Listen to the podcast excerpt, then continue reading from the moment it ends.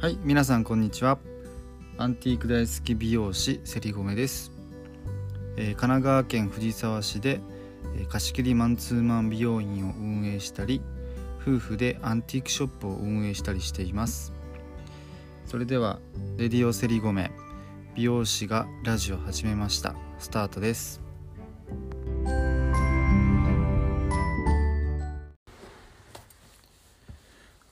はいこんにちはセリーゴメです昨日アベノマスクがついに、えー自宅の方に来ましてえっ、とだいぶ遅いなとは思いながら あの受け取ってましたけどまあ一応、まあ、黄ばんだりとかか異物混入はなかったのでいやまあそれもえっ、と今マスク寄付プロジェクトをやっているので、まあ、そちらに回していこうかなと思っております。でなんかフジロックも完全中止だったりとか、まあ、ユニバーサル・スタジオも制限つけて、まあ、やったりとかでねまたこの夏もだいぶ様子が変わってくるなって感じがしますね。はい。で、今日は、えっ、と、何のお話ししようかなと思ったんですけど、まあ、ちょっとタイムリーなお話で、ね、今、アメリカが今、黒人差別の件ですごい問題になってますよね。で、まあ、このことに話あの話そうかなと思ったんですけど、まあ、そんな別にあの評論家でも何でもないんでそんな別に難しい話とかできないですけどやっぱでもアメリカの黒人差別ってもうずっと歴史的にあるわけじゃないですか。うん、で僕はバスケットボールやってたんですけど、まあ、バスケットボールだってもう最初はやっぱ白人のスポーツで黒人っていなかったんですよね。でやっぱスーパープレイヤーにも黒人ってずっといなくてでまあいろいろいろいろ、まあ、やる中でまあね歴史的にも変わってき始めて今じゃ普通にいますけどってぐらいやっぱこう白人より黒人はっていう歴史がすごいあるんですよね。で今生きてる人たちって多分その歴史をあんまり知らない人たちが多い中でけど、まあ、そうなっちゃってる部分もあると思うんですよね。でこれって何なのかなって思って考えた時にえー、とまあいろんな要素があると思うんですよ。まあもちろん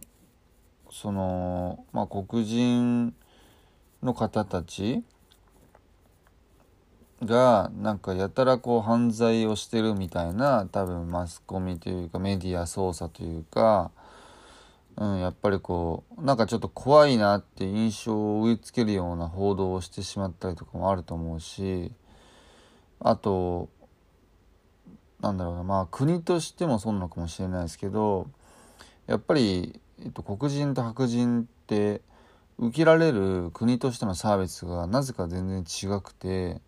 やっぱり医療とかもなんか受けづらかったりするみたいなんですよね。まあ、なんで今回の件もコロナウイルスがね結構黒人の方の方がえっ、と発症してしやすいというか感染してるらしいので、まあ、そういうところにもつながってくると思うんですよね。でなんでそんなことが起きるのかって言ったらまあ分かんないですねけど、まあ、いろんなその国の理由とかまあなんかそういう人たちがいてそういうふうにしてるのかも分かんないですけどあの結局多分みんなそうだと思うんですけどなんであんななっちゃうかってやっぱ知らないからですよね。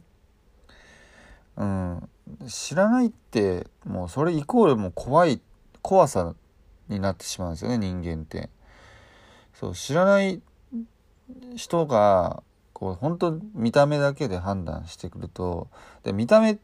て判断するっていうのはもう基本的に自分の価値観で判断するわけじゃないですか。そう見た目じゃ人は判断できないよってみんな多分心のどっかでは知ってるんだけどでも知らないってだけでやっぱ一気に恐怖感ってめちゃくちゃ増すと思うんですよ。確かに海外旅行とか行ってちょっと暗い道とかに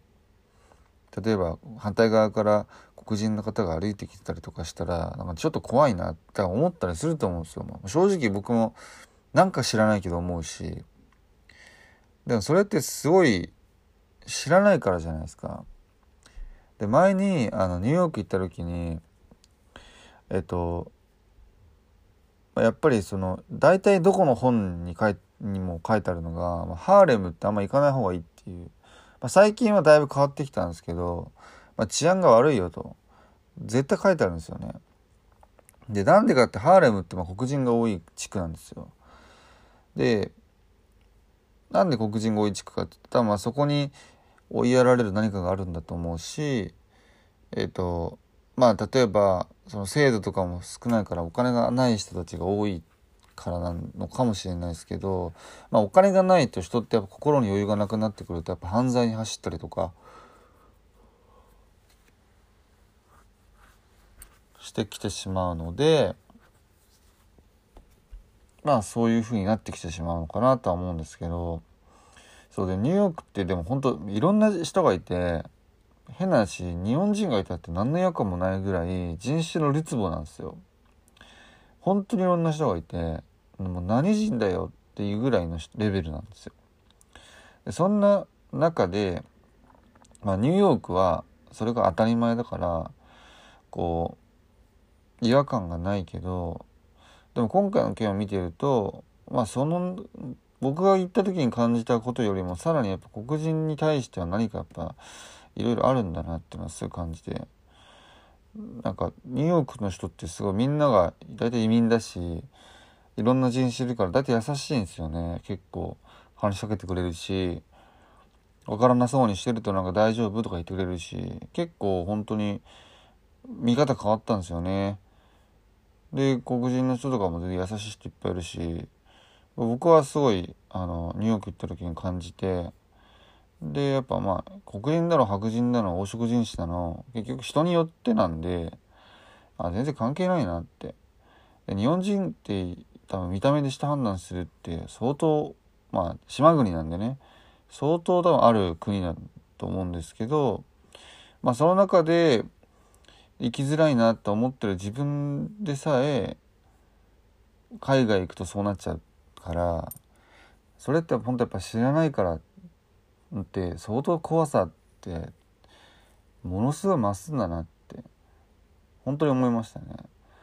なんでやっぱこう怖いものとかなんかなんだこいつって思う人には余計にこう知ら知知るというかお互いに知ることってすごい大切なのかなって思いましたなんで怖いと思ったら思っても一回その方とかその人たちはどういうあれなのかっていう知るっていうことも少し大切なのかなって、まあ、知るということはま思いやったりとか相手の立場に考えて考えたりとか、まあ、そういうこともつながってくると思うんですけど、まあ、今回の件で、まよりまあえっ、ー、と、まあ、人、えー、肌の色が違う、えー、国が違う何が違うっていう人たちも結局同じ人間だし、まあ、地球に住んでる一つの、まあ、生物なので、まあ、お互いに思いやってこう行動できてたらいいなっていうのはすごく思いますね。まあこれをきっかけに何か変わって、まあ、宇多田ヒカルさんも言ってましたけどまあ未来の世界史に乗るような、まあ、変革というか大きなあの流れになってまあ安全にね暴動とか激しい方じゃなくて安全にでも歴史が変わるっていうような方向になってくれるといいなと思います。はいなのでえっ、ー、とまあもしえっと思う人とかがいたりとか怖いなって思ったらえー、と知らないそのことその人は知らないから怖いっていうこともかなりあると思うのでそれを感じた時には、えーと、まず相手を知るという努力をしてみたり、えーと、この人はどういう、ね、ものものでも人でも歴史があると思うのでちょっと掘り下げて見てみたり、えーとまず相手を知ろうとする気持ちが大事なんじゃないかなと思う。というお話でした。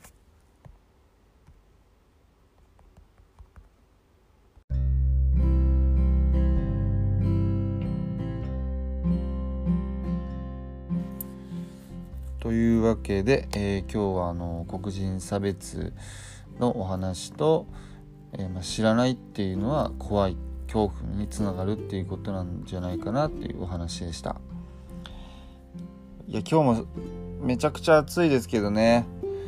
まあねしっかりこう夏にまあ梅雨時期入ってきたんで結構ね皆さん苦労することもあると思いますけどまあ世界ではコロナもありそういう黒人差別もありもなんかいろんな変革期に入ってきてるのかなっていうのもすごく感じるので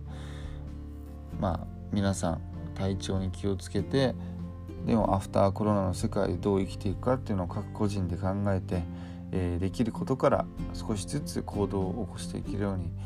ね頑張りましょう。えーと、それでは、えー、今日も一日素敵なあら間違えました今日も素敵な一日になりますように。またね